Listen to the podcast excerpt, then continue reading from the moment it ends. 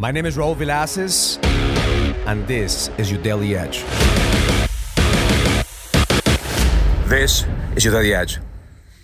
Last time my daughter was sick, she was shaking, she had a little bit of a fever. She woke up in the middle of the night, she was, Dad, I'm shaking, I can't breathe, and, and I'm panicking. So I went to her room and, and I just hugged her because she was feeling cold. And I called my wife, she came in with some tea and some water, and, and I said, We gotta go to the hospital because I don't know what's, what's going on, I don't know what to do with you.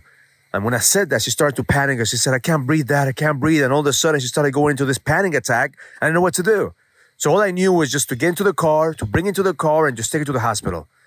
Then the more that we told her that we had to go to the hospital, the more that she panicked. And the more that we tried to fix things, the more that she got into the trance of, of cannot breathing, of, of stopping the, her breath. I was afraid that she was going to pass out. I was afraid that something was going to happen to her. I said, babe, we're going to, we're going to take her to the hospital where she wants to go now because I don't want her to have a heart attack.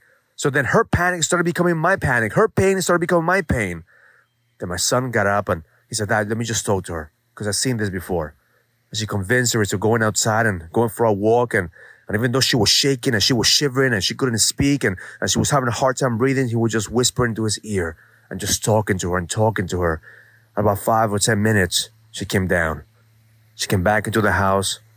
She still had a fever. We just sat down, gave her some medicine, and she was okay. And at the end, I asked my son, like, what did you tell her? His dad, I just helped her remind her who she was. I just kept on telling her stories about when we were growing up and stories about, you know, the times we were playing together. I was trying to get her out of her head and just come back to the present moment. See, sometimes when we panic, we always think of the worst case scenarios. We panic and, and we can't breathe and our mind tries to fuck with us all the time, creating a world that doesn't exist. So my intention for you today is if you're panicking right now about your business, if you're panicking right now about your relationship, if you're panicking right now about, about life, just take a deep breath and remember who the fuck you are. Remember that you're being guided. Remember all the times that God, the universe, got you out of the situation that you're in. See, now I have to learn how to deal with panic attacks. I've never had that situation before. Now I have to strengthen myself so I don't panic in the moment of chaos. So I don't react. So my little girl has a lot of work to do because I know she has a lot of stress as a teenage girl. There's a lot of stress that we may never understand right now. But instead of judging, we have to empower them with tools to be able to overcome the stress, to be able to overcome the fear.